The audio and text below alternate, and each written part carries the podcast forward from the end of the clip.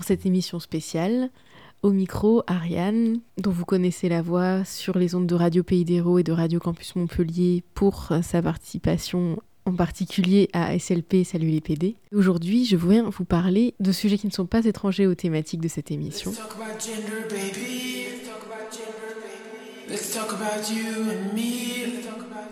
Yel et lui, Eul, des pronoms que j'utilise pour me désigner, pour désigner des groupes dont je fais partie ou pas. Cet été, je suis allée à la rencontre de personnes qui ont aussi développé ce type d'usage et qui l'affichent clairement dans la présentation de l'événement qui nous a réunis. Il s'agit des universités d'été euroméditerranéennes des homosexualités. Je vous donne lecture de ce qui figure sur la page d'accueil du site internet. Les UEEH sont une manifestation qui promeut les échanges, la transmission et le partage des savoirs dans un espace participatif de vie et de gestion collective en direction des personnes LGBTQI, lesbiennes, gays, bisexuelles, transgenres, queer et intersexes. Elles ont à cœur de remplir une mission primordiale d'éducation populaire vers ces communautés. Chaque année, en juillet, elles réunissent plusieurs centaines de personnes d'horizons divers pour réfléchir, échanger, créer et confronter des idées.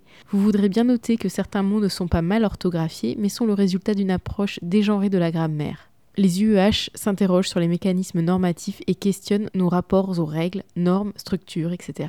La notion de genre, centrale aux UEH, se reflète dans nos usages linguistiques. La grammaire fait partie de ces conventions qui régissent notre vision du monde. C'est pourquoi nous proposons une lecture dégenrée de ce site internet. Nous employons un E majuscule pour marquer le féminin générique.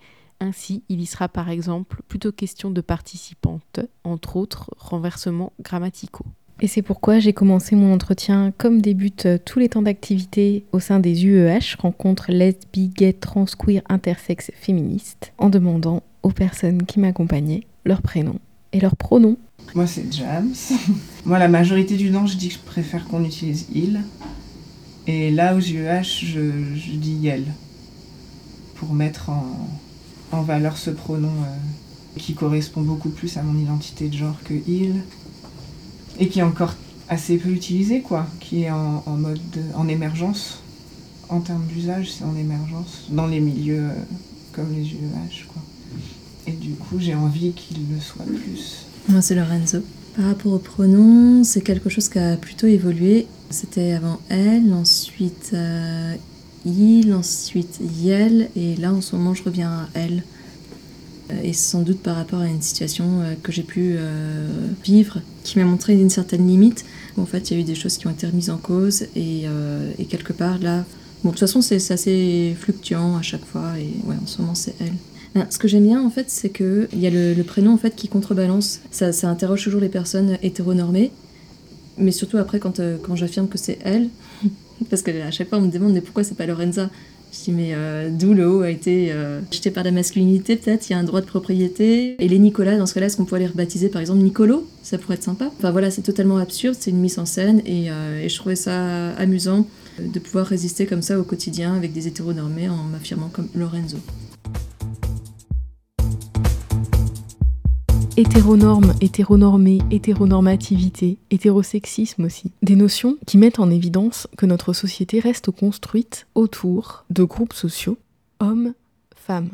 Il s'agit là de reconnaître que ces groupes sociaux sont issus d'une construction culturelle. On est encore face à une société où, selon qu'on soit assigné, qu'on soit reconnu par les espaces sociaux comme appartenant à un ou l'autre groupe, il y a encore des attentes implicites ou explicites. Quels comportements sont attendus? Quelles caractéristiques psychiques sont encore prêtées aux individus selon qu'on les assigne à l'un ou l'autre groupe? Et par là, des rôles et fonctions sociales dans tous les cadres, les cellules familiales, les collectifs euh, de loisirs, le cercle professionnel, etc. Ces notions participent complètement de ce regard sur l'état social actuel qui s'articule donc avec cette volonté de remettre en question l'ordre grammatical des choses qui est lui aussi très genré dans la langue française.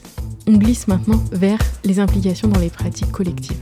C'est vrai que dans les prises de parole collectives, pour moi c'est hyper important euh, qu'il y ait une féminisation quoi. Quand, j'entends quelqu'un parler ou quoi, je remarque quand c'est du masculin neutre, ça me dit quelque chose sur la personne.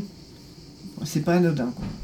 Parce qu'en plus, de plus en plus, quand même, j'ai l'impression que dans les milieux de réflexion politique, d'activisme et tout, ça devient quand même plus répandu. Même la municipalité de Toulouse, elle féminise ses affiches.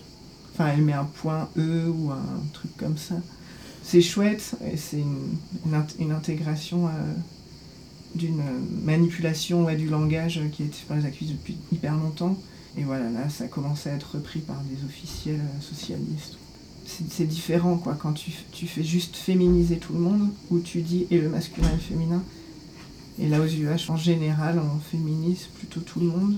Mais pas toujours, ça dépend des personnes. Et je trouve ça bien de laisser le choix aussi, de laisser la liberté et tout, parce que du coup, en tant que trans, plutôt de la gamme euh, trans-masculin, pour moi, c'est vrai que ça reste important qu'on puisse reconnaître aussi euh, mon genre masculin. C'est assez différent, je pense, des mecs cisgenres qui, du coup, ont toujours été appelés il ou lui, et, que- c'est une étape euh, très différente de passer à elle euh, qui l'emporte sur les autres. Et par contre, moi, j'ai toujours voulu, et c'est ce que je pratique quand je parle de moi au pluriel, enfin avec d'autres personnes, quand les autres personnes parlent d'elles au féminin, je dis elle. C'est pas parce que je suis, partie du groupe que du coup, je vais masculiniser. Pour moi, le féminin l'emporte. Du coup, c'est il au singulier et elle au pluriel. mon pronom. Mais c'est marrant parce que je peux entendre que c'est une féminisation, mais je le vois pas comme une féminisation. Quand vous Mhm. utilisez majuscule, euh, c'est en début de mot euh, ou en début de phrase. Et utiliser une majuscule en finale, Mhm. c'est euh, complètement en infraction avec les règles habituelles. Et du coup, pour moi, c'est vraiment venir dire que bah, dans cette grande lettre rentrent tous les genres. Pas Mhm. seulement masculin et féminin tels qu'on les connaît, mais aussi tous les autres, Mhm. qui sont pas reconnus dans l'espace grammatical actuel et au-delà. Mais du coup, ça, ça marche pour euh, l'écrit, quoi, Ouais. en ce qui concerne l'écrit. Il y a plein d'autres endroits où euh, des personnes euh, se, définissant ou assignées hommes supporteraient pas d'être- désignées au féminin. Mais même des femmes, hein, des groupes de femmes. Ça m'est arrivé plein de fois de me rendre compte des groupes de femmes qui parlent d'elles au pluriel. Quand elles parlent d'elles, elles Mm. parlent au masculin. Et que- que dès que tu changes de. Tu changes la façon de parler en, en féminisant et tout, ça surprend, quoi, même des femmes. J'ai déjà vécu ça. Et c'est super particulier quand c'est moi qui le fais, parce que je suis perçue comme un mec. Du coup, ça fait. Ouais, c'est très bizarre. Après, je pense que c'est une attention à la langue et à la parole qui est très particulière, euh, que tout le monde n'a pas en fait, cette attention-là. Enfin, il y a des gens, ils- enfin vraiment, on, on parle pour se faire comprendre, quoi. Et ça va pas plus loin. C'est c'est déjà très loin se faire comprendre, non? Oui, c'est déjà très loin. Ouais. Et ce qui est amusant, c'est que c'est tout de suite perçu comme un acte politique terroriste euh, de féminiser quand euh, il y a euh, 100 femmes euh, et un homme. Si on parle de, de- de toute cette assemblée au féminin, ça c'est vraiment euh, vu comme terroriste. Alors qu'en fait, euh, non, c'est un acte politique fort au quotidien qui est euh, à chaque fois revéhiculé par tous les agents de cette société qui euh, vont, comme tu disais tout à l'heure, même quand il n'y a que des femmes, elles vont parler d'elles au masculin. Mm. Et on fait à chaque fois passer ouais, le, le masculin pour l'universel et, euh, et le féminin pour le dégradé. Mm. C'est une grosse imposture. Et, euh, et du coup, ouais, qu'on utilise ces leviers de langage, euh, ben, ça la dévoile un peu l'imposture. Et du coup, ça gêne parce que, ben ouais, on est complice, on vit là-dedans et on... Être qualifié de terroriste, ça vous fait quoi? Ben, c'est un compliment. Ouais, pour moi aussi. Je le vis vraiment bien. Je l'assume complètement. C'est une prise de conscience. Terroriste de genre, quoi. Et puis Ouais. c'est- c'est tellement euh, à l'ouest, parce que quand on me regarde, enfin, ouais, bien sûr que je peux me mettre en colère, mais genre me traiter de terroriste, euh, alors que enfin, c'est- plutôt, euh, je suis plutôt en mode bisounours, et euh, genre, donc ça me fait vraiment rire, parce que de toute façon, c'est, enfin, ça, ça désamorce tout de suite le, ce qui se voudrait être une insulte. Et, et en plus, vu comment est-ce que je réagis avec un grand sourire et en, en remerciant et en disant mais oui, tu as raison, c'est important qu'on prenne conscience de, de tous ces mécanismes. Enfin non, mais c'est c'est génial.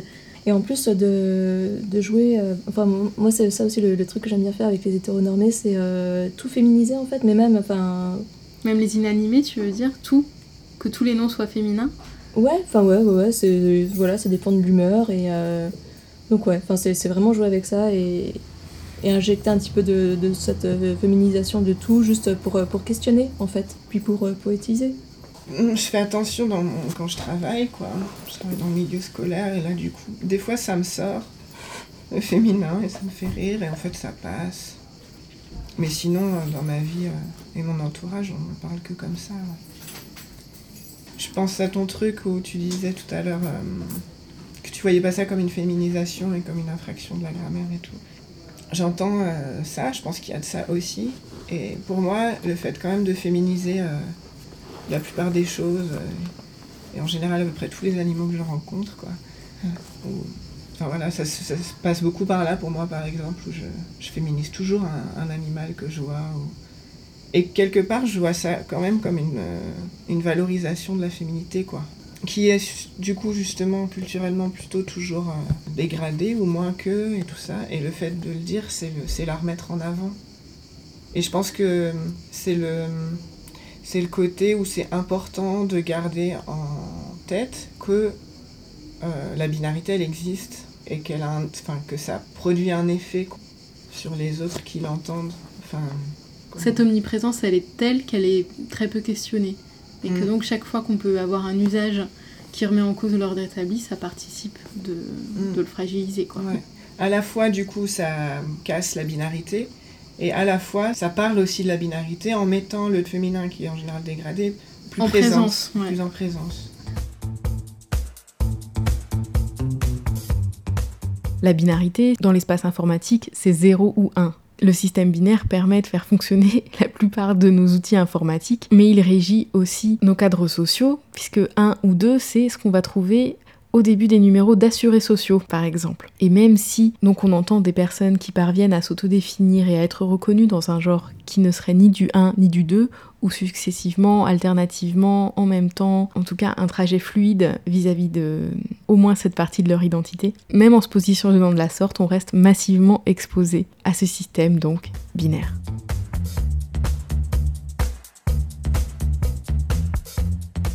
Ouais, cette masculinité, en fait, euh, elle est euh, extrêmement politisée, elle se fait passer pour neutre.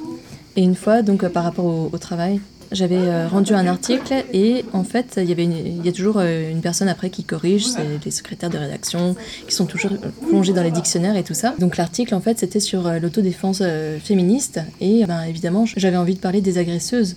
Mais ça n'existait pas dans le dictionnaire d'après la SR. Donc, c'était pas possible. C'est hallucinant comment est-ce que on maintient ce système, non seulement soit de la soumission, mais en plus aussi du déni qu'il peut y avoir en effet des violences chez, par exemple, les lesbiennes. Ce maintien de l'ordre Mm. est hallucinant. Merci à James et à Lorenzo d'avoir prêté leur voix et un peu de leur temps pour cette discussion qui a eu lieu euh, pendant les UEH en juillet 2014. Si cette manifestation vous intéresse, vous pouvez vous concentrer peut-être sur euh, la page Facebook puisque le site internet est en cours de rénovation en ce moment.